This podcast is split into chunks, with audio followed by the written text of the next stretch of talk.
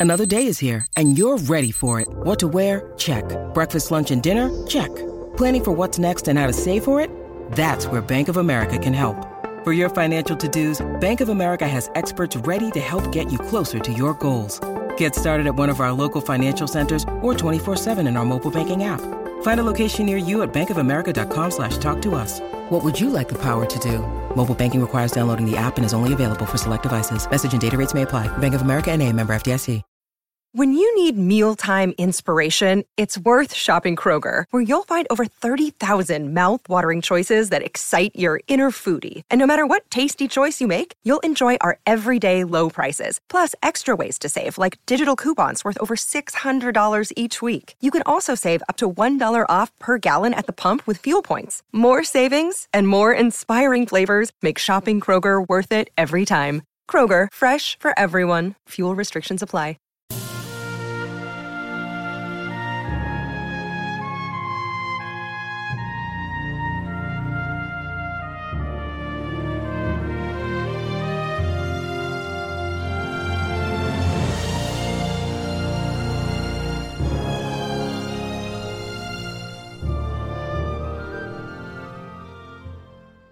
Welcome back, everyone, to 1001 Stories for the Road.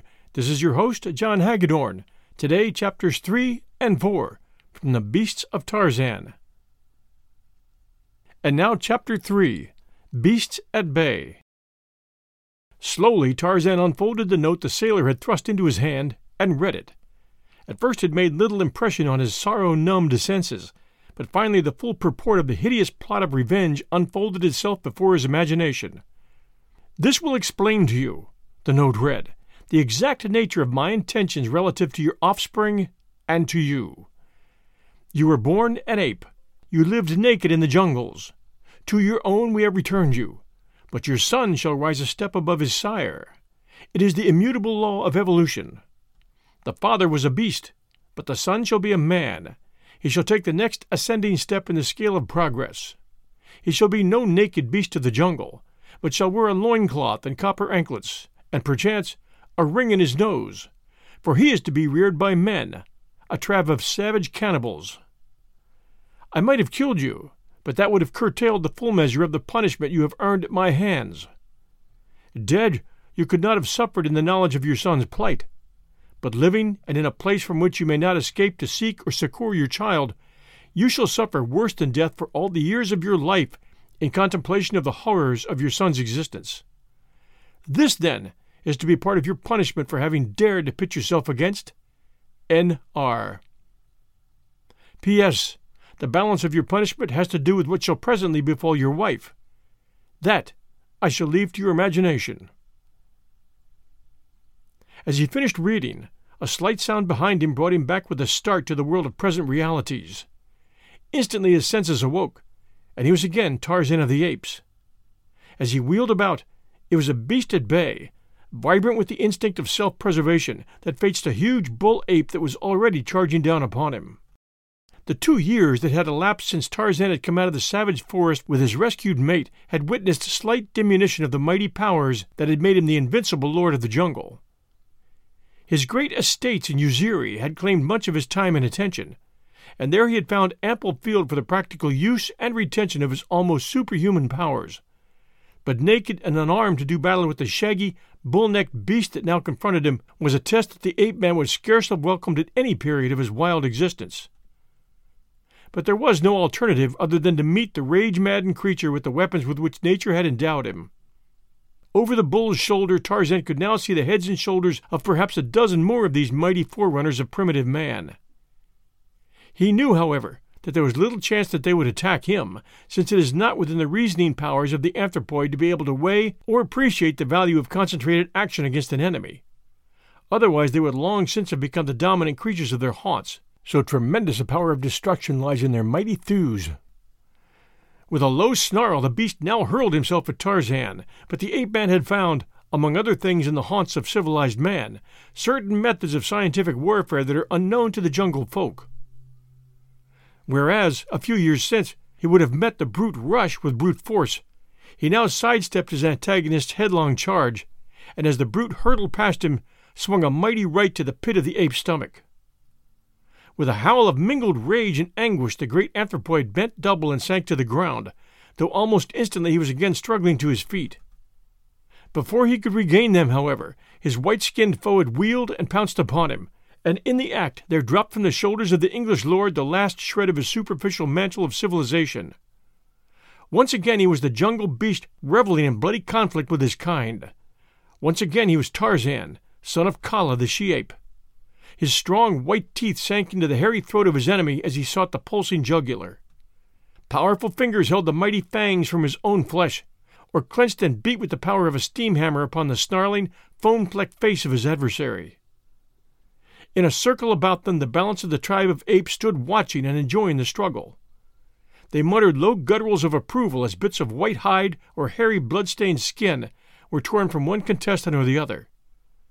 But they were silent in amazement and expectation when they saw the mighty white ape wriggle upon the back of their king, and, with steel muscles tense beneath the armpits of antagonist, bear down mightily with his open palms upon the back of the thick bull neck, so that the king ape could but shriek in agony and flounder helplessly about upon the thick mat of jungle grass. As Tarzan had overcome the huge Terkoz that time years before when he had been about to set out upon his quest for human beings of his own kind and color, so now he overcame this other great ape with the same wrestling hold upon which he had stumbled by accident during that other combat. The little audience of fierce anthropoids heard the creaking of the king's neck mingling with his agonized shrieks and hideous roaring. Then there came a sudden crack, like the breaking of a stout limb before the fury of the wind. The bullet head crumpled forward upon its flaccid neck against the great hairy chest. The roaring and the shrieking ceased. The little pig eyes of the onlookers wandered from the still form of their leader to that of the white ape that was rising to its feet beside the vanquished, then back to their king as though in wonder that he did not arise and slay this presumptuous stranger. They saw the newcomer place a foot upon the neck of the quiet figure at his feet, and, throwing back his head, give vent to the wild, uncanny challenge of the bull ape that has made a kill. Then they knew that their king was dead. Across the jungle rolled the horrid notes of the victory cry. The little monkeys in the tree tops ceased their chattering. The harsh voiced, brilliant plumed birds were still. From afar came the answering wail of a leopard and the deep roar of a lion. It was the old Tarzan who turned questioning eyes upon the little knot of apes before him. It was the old Tarzan who shook his head as though to toss back a heavy mane that had fallen before his face, an old habit dating from the days that his great shock of thick, black hair had fallen about his shoulders, and often tumbled before his eyes when it had meant life or death to him to have his vision unobstructed. The ape man knew that he might expect an immediate attack on the part of that particular surviving bull ape who felt himself best fitted to contend for the kingship of the tribe. Among his own apes, he knew that it was not usual for an entire stranger to enter a community, and, after having dispatched the king, assume the leadership of the tribe himself, together with the fallen monarch's mates. On the other hand, if he made no attempt to follow them, they might move slowly away from him, later to fight among themselves for the supremacy. That he could be king of them, if he so chose, he was confident. But he was not sure he cared to assume the sometimes irksome duties of that position, for he could see no particular advantage to be gained thereby. One of the younger apes, a huge, splendidly muscled brute, was edging threateningly closer to the ape man. Through his bared fighting fangs there issued a low, sullen growl. Tarzan watched his every move, standing rigid as a statue. To have fallen back a step would have been to precipitate an immediate charge.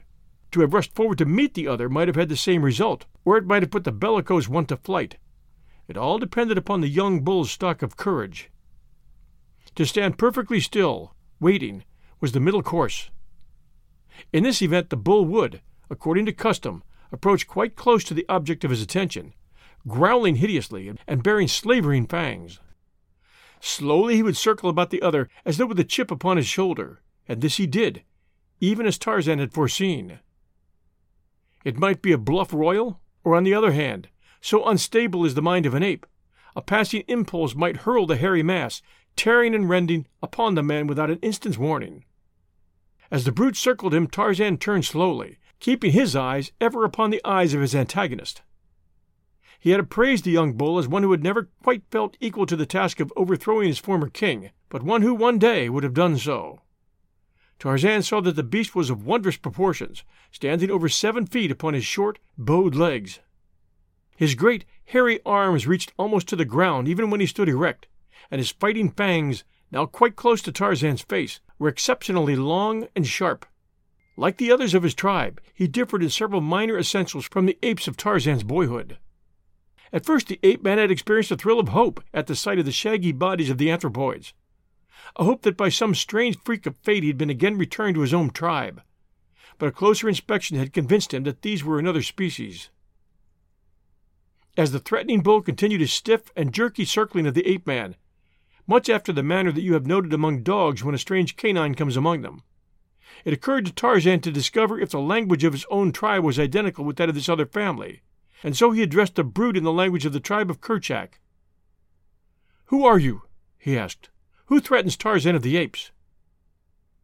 The hairy brute looked his surprise. I'm Akut, replied the other in the same simple, primal tongue which is so low in the scale of spoken languages that, as Tarzan had surmised, it was identical with that of the tribe in which the first twenty years of his life had been spent. I am Akut, said the ape. Molak is dead. I am king. Go away, or I shall kill you. You saw how easily I killed Molak, replied Tarzan so I could kill you if I cared to be king. But Tarzan of the Apes would not be king of the tribe of Akut. All he wishes is to live in peace in this country. Let us be friends. Tarzan of the Apes can help you, and you can help Tarzan of the Apes. You cannot kill Akut, replied the other. None is so great as Akut. Had you not killed Molak, Akut would have done so, for Akut was ready to be king. For answer, the ape man hurled himself upon the great brute who during the conversation had slightly relaxed his vigilance. In the twinkling of an eye, the man had seized the wrist of the great ape, and before the other could grapple with him, had whirled him about and leaped upon his broad back. Down they went together, but so well had Tarzan's plan worked out that before ever they touched the ground, he had gained the same hold upon Akut that had broken Molak's neck. Slowly he brought the pressure to bear, and then, as in days gone by he had given Kerchak the chance to surrender and live, so now he gave to Akut, in whom he saw a possible ally of great strength and resource, the option of living in amity with him or dying as he had just seen his savage and heretofore invincible king die. Kagoda? whispered Tarzan to the ape beneath him. It was the same question he had whispered to Kerchak, and in the language of the apes it means broadly, Do you surrender? Akut thought of the creaking sound he had heard just before Molak's thick neck had snapped, and he shuddered. He hated to give up the kingship, though, so again he struggled to free himself, but a sudden torturing pressure upon his vertebrae brought an agonized Kagoda from his lips. Tarzan relaxed his grip a trifle. You may still be king, Akut, he said. Tarzan told you that he did not wish to be king. If any question your right. Tarzan of the Apes will help you in your battles. The ape man rose, and Akut came slowly to his feet. Shaking his bullet head and growling angrily, he waddled toward his tribe, looking first at one and then at another of the larger bulls who might be expected to challenge his leadership. But none did so. Instead, they drew away as he approached, and presently the whole pack moved off into the jungle, and Tarzan was left alone once more upon the beach. The ape man was sore from the wounds that Molak had inflicted upon him, but he was inured to physical suffering and endured it with the calm and fortitude of the wild beast that had taught him to lead the jungle life after the manner of all those who were born in it.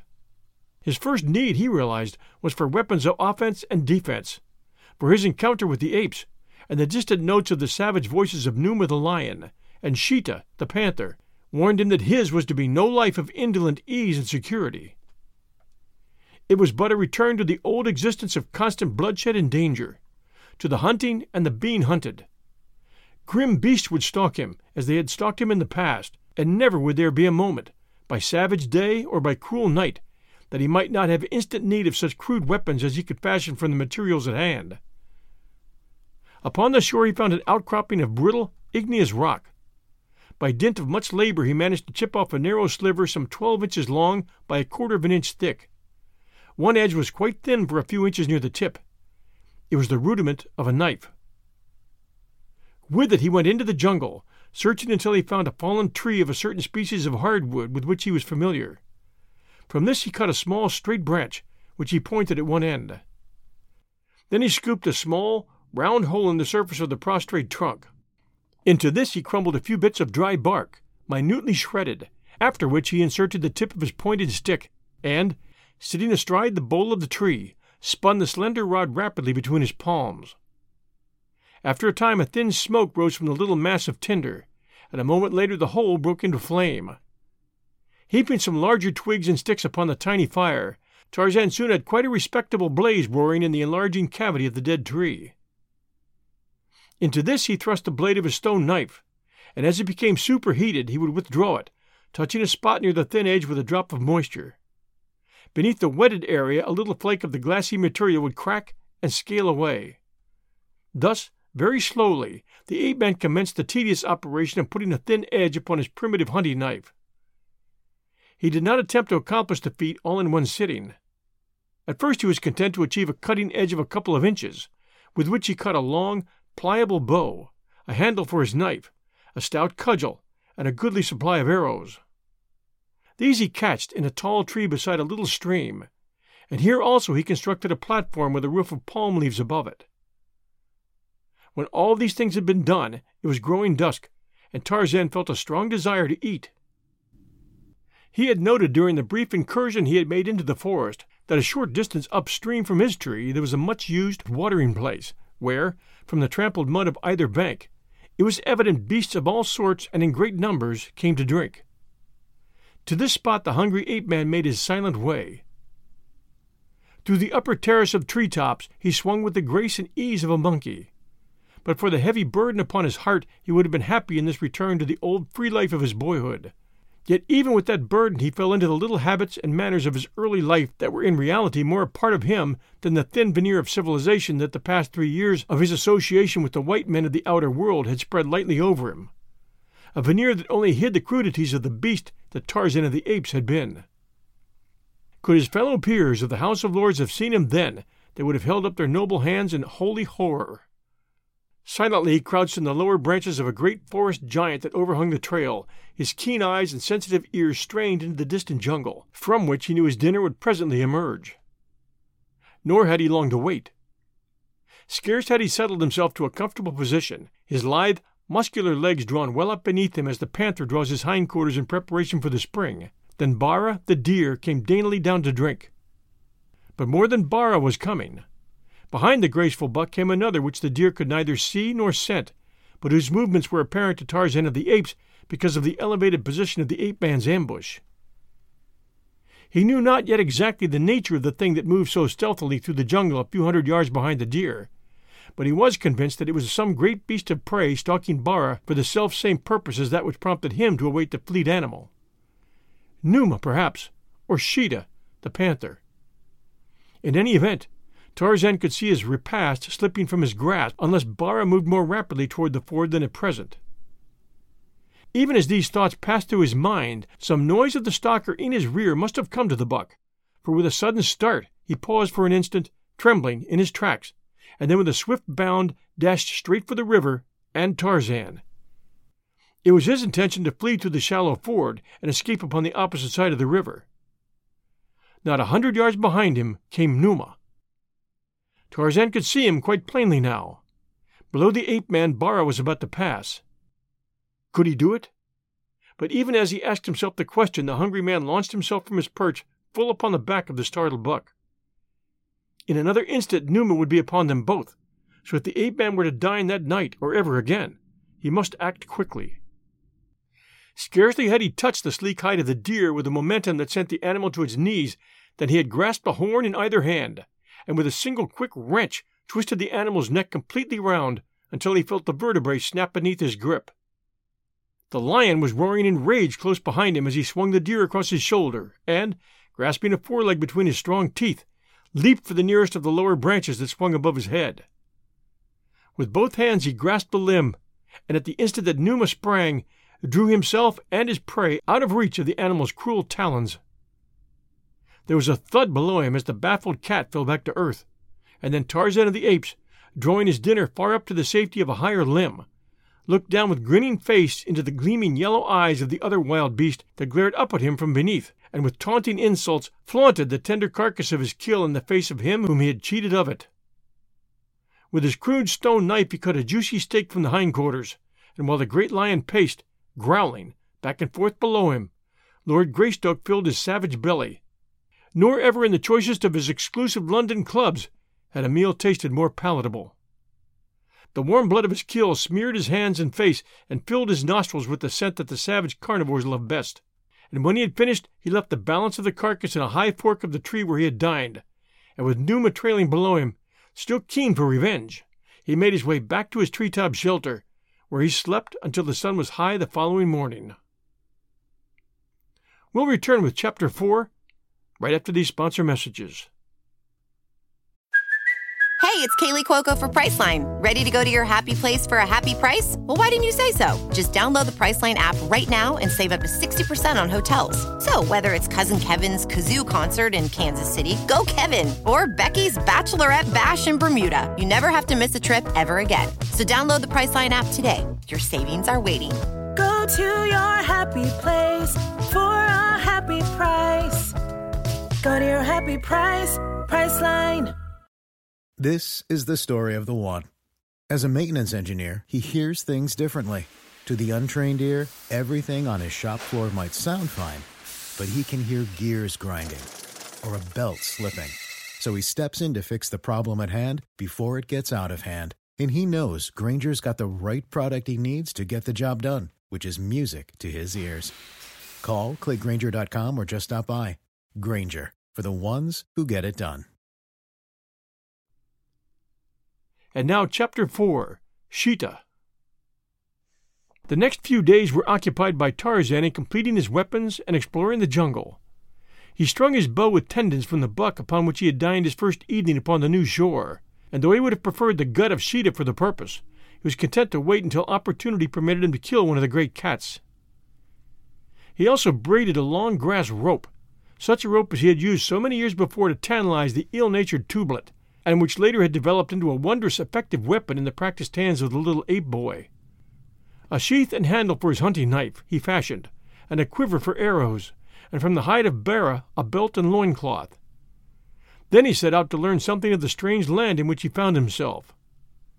That it was not his old familiar west coast of this African continent he knew from the fact that it faced east.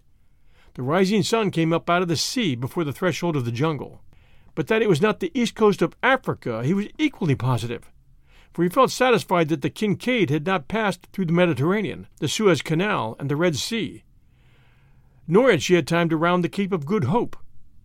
So he was quite at a loss to know where he might be. Sometimes he wondered if the ship had crossed the broad Atlantic to deposit him upon some wild South American shore, but the presence of Numa, the lion, decided him that such could not be the case. As Tarzan made his lonely way through the jungle paralleling the shore, he felt strong upon him a desire for companionship, so that gradually he commenced to regret that he had not cast his lot with the apes.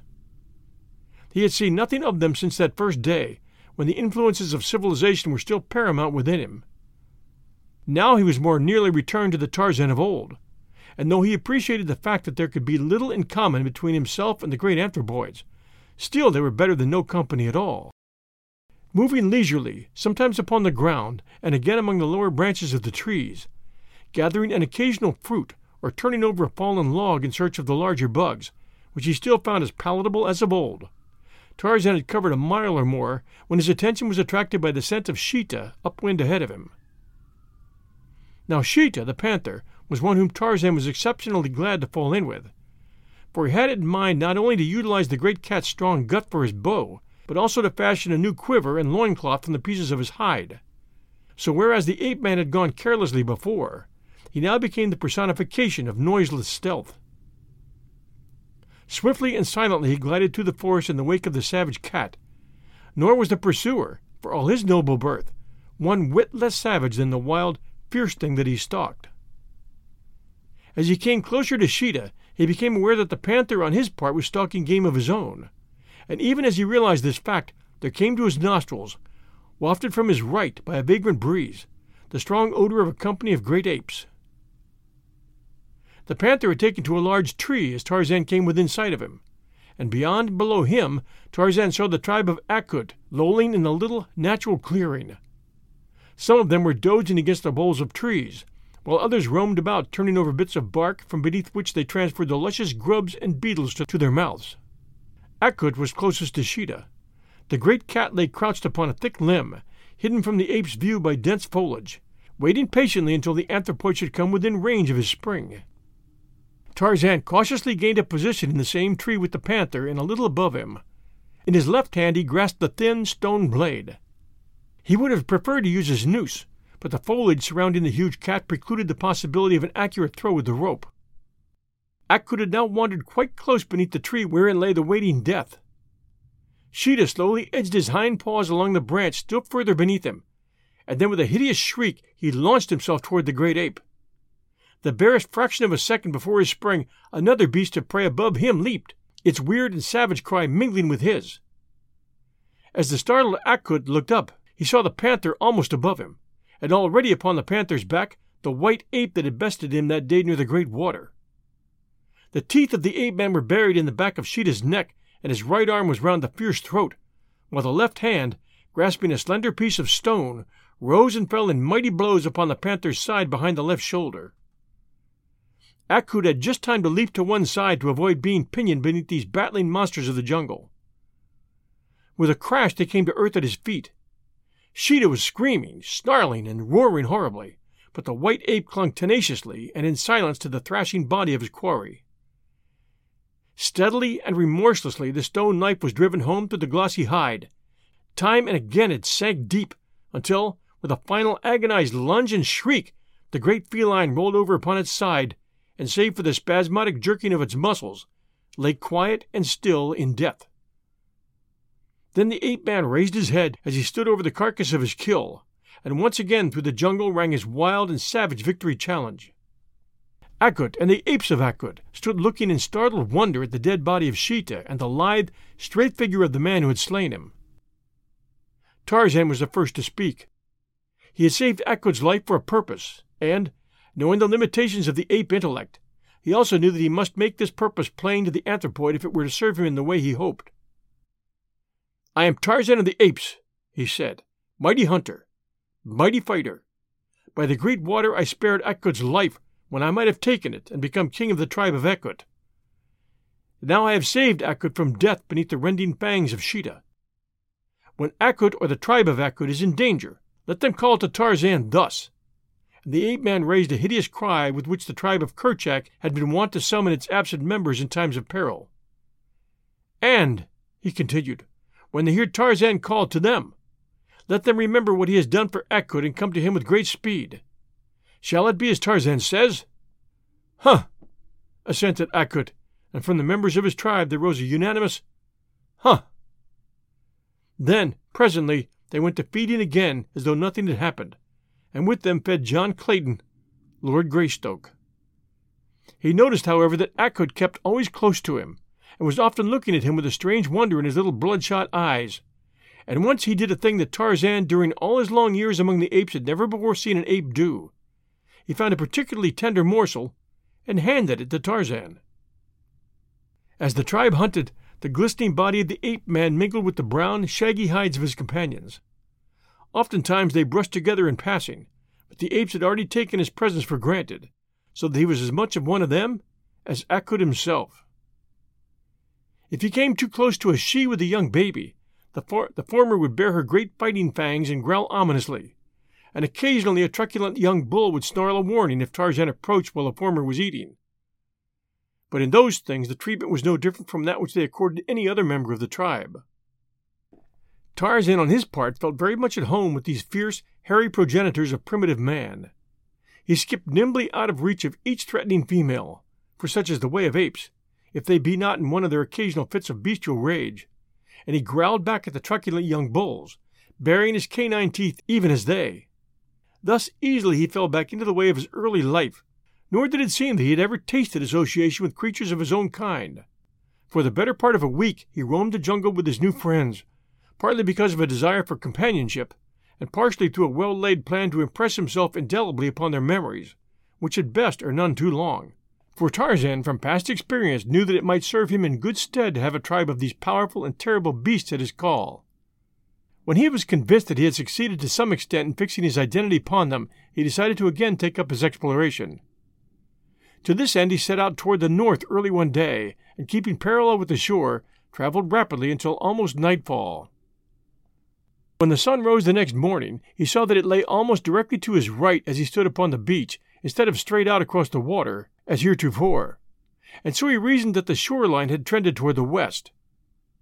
All the second day he continued his rapid course, and when Tarzan of the Apes sought speed, he passed through the middle terrace of the forest with the rapidity of a squirrel. That night the sun set straight out across the water opposite the land, and then the ape man guessed at last the truth that he had been suspecting. Rokoff had set him ashore upon an island. He might have known it. If there was any plan that would render his position more harrowing, he should have known that such would be the one adopted by the Russian. And what could be more terrible than to leave him to a lifetime of suspense upon an uninhabited island? Rokoff doubtless had sailed directly to the mainland, where it would be a comparatively easy thing for him to find the means of delivering the infant Jack into the hands of the cruel and savage foster parents, who, as his note had threatened, would have the upbringing of the child. Tarzan shuddered as he thought of the cruel suffering the little one must endure in such a life, even though he might fall into the hands of individuals whose intentions toward him were of the kindest. The ape man had had sufficient experience with the lower savages of Africa to know that even there may be found the cruder virtues of charity and humanity. But their lives were at best but a series of terrible privations, dangers, and sufferings. Then there was the horrid after fate that awaited the child as he grew to manhood. The horrible practices that would form a part of his life training would alone be sufficient to bar him forever from association with those of his own race and station in life. A cannibal! His little boy, a savage man eater! It was too horrible to contemplate. The filed teeth, the slit nose, the little face painted hideously. Tarzan groaned. Could he but feel the threat of the Russian fiend beneath his steel fingers! And Jane! What tortures of doubt and fear and uncertainty she must be suffering! He felt that his position was infinitely less terrible than hers, for he at least knew that one of his loved ones was safe at home, while she had no idea of the whereabouts of either her husband or her son. It is well for Tarzan that he did not guess the truth, for the knowledge would have but added a hundredfold to his suffering. As he moved slowly through the jungle, his mind absorbed by his gloomy thoughts, there presently came to his ears a strange scratching sound which he could not translate. Cautiously he moved in the direction from which it emanated, presently coming upon a huge panther pinned beneath a fallen tree. As Tarzan approached, the beast turned, snarling, toward him, struggling to extricate itself, but one great limb across its back and the smaller entangling branches pinioning its legs prevented it from moving but a few inches in any direction. The ape man stood before the helpless cat fitting an arrow to his bow that he might dispatch the beast that otherwise must die of starvation. But even as he drew back the shaft, a sudden whim stayed his hand. Why rob the poor creature of life and liberty, when it would be so easy a thing to restore both to it? He was sure from the fact that the panther moved all its limbs in its futile struggle for freedom that its spine was uninjured, and for the same reason he knew that none of its limbs were broken. Relaxing his bowstring, he returned the arrow to the quiver, and, throwing the bow about his shoulder, stepped closer to the pinioned beast. On his lips was the soothing, purring sound that the great cats themselves made when contented and happy. It was the nearest approach to a friendly advance that Tarzan could make in the language of Sheeta. The panther ceased his snarling and eyed the ape man closely. To lift the tree's great weight from the animal it was necessary to come within reach of those long, strong talons, and when the tree had been removed, the man would be totally at the mercy of the savage beast but to Tarzan of the Apes, fear was a thing unknown. Having decided, he acted promptly. Unhesitatingly, he stepped into the tangle of branches close to the panther's side, still voicing his friendly and conciliatory purr. The cat turned his head toward the man, eyeing him steadily, questioningly. The long fangs were bared, but more in preparedness than threat. Tarzan put a broad shoulder beneath the bole of the tree, and as he did so his bare leg pressed against the cat's silken side, so close was the man to the great beast. Slowly Tarzan extended his giant muscular frame. The great tree, with its entangling branches, rose gradually from the panther, who, feeling the encumbering weight diminish, quickly crawled from beneath. Tarzan let the tree fall back to earth, and the two beasts turned to look upon one another. A grim smile lay upon the ape man's lips, for he knew that he had taken his life in his hands to free this savage jungle fellow. Nor would it have surprised him had the cat sprung upon him the instant that it had been released, but it did not do so. Instead, it stood a few paces from the tree watching the ape man clamber out of the maze of fallen branches. Once outside, Tarzan was not three paces from the panther. He might have taken to the higher branches of the trees upon the opposite side, for Sheeta cannot climb to the heights to which Ape Man can go. But something, a spirit of bravado perhaps, prompted him to approach the panther as though to discover if any feeling of gratitude would prompt the beast to friendliness. As he approached the mighty cat, the creature stepped warily to one side, and the ape man brushed past him within a foot of the dripping jaws. And as he continued on through the forest, the panther followed on behind him, as a hound follows at heel. For a long time, Tarzan could not tell whether the beast was following out of friendly feelings or merely stalking him against the time he should be hungry. But finally he was forced to believe that the former incentive it was that prompted the animal's action. Later in the day, the scent of a deer sent Tarzan into the trees, and when he had dropped his noose about the animal's neck, he called to Sheeta, using a purr similar to that which he had utilized to pacify the brute's suspicions earlier in the day, but a trifle louder and more shrill. It was similar to that which he had heard panthers use after a kill when they had been hunting in pairs. Almost immediately there was the crashing of the underbrush close at hand, and the long, lithe body of his strange companion broke into view. At sight of the body of Bara and the smell of blood, the panther gave forth a shrill scream, and a moment later two beasts were feeding side by side upon the tender meat of the deer. For several days this strangely assorted pair roamed the jungle together. When one made a kill, he called the other, and thus they fed well, and often. On one occasion, as they were dining upon the carcass of a boar that Sheeta had dispatched, Numa, the lion, grim and terrible, broke through the tangled grasses close beside them. With an angry, warning roar, he sprang forward to chase them from their kill. Sheeta bounded into a nearby thicket, while Tarzan took to the low branches of an overhanging tree. Here the ape man unloosed his grass rope from about his neck and as Numa stood above the body of the boar, challenging head erect, he dropped the sinuous noose about the maned neck, drawing the stout strands taut with a sudden jerk. At the same time, he called shrilly to Sheeta as he drew the struggling lion upward until only his hind feet touched the ground. Quickly he made the rope fast to a stout branch, and as the panther, in answer to his summons, leaped into sight, Tarzan dropped to the earth beside the struggling and infuriated Numa, and with a long sharp knife sprang upon him at one side, even as Sheeta did upon the other.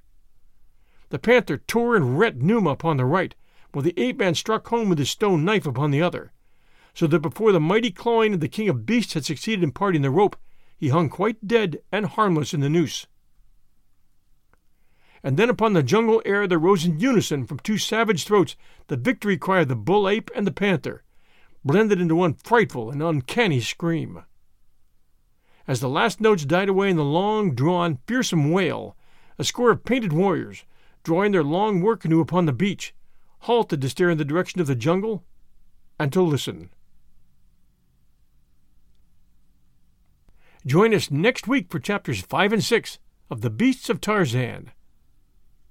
This is your host and storyteller, John Hagedorn, and this is 1001 Stories for the Road. Please do, if you have a moment, leave us a review, especially you Apple listeners and Spotify listeners as well. Reviews help new listeners find us, and we appreciate that very, very much. Until next Sunday night at 8 p.m. Eastern Time, everyone, stay safe, and we'll be back soon.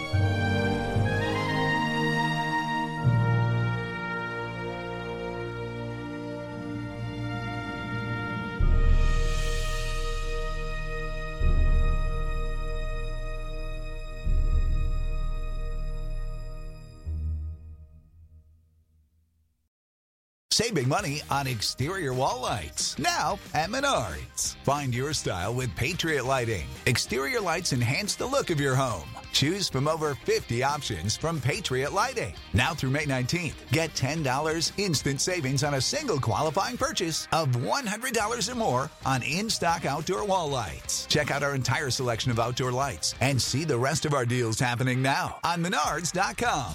Save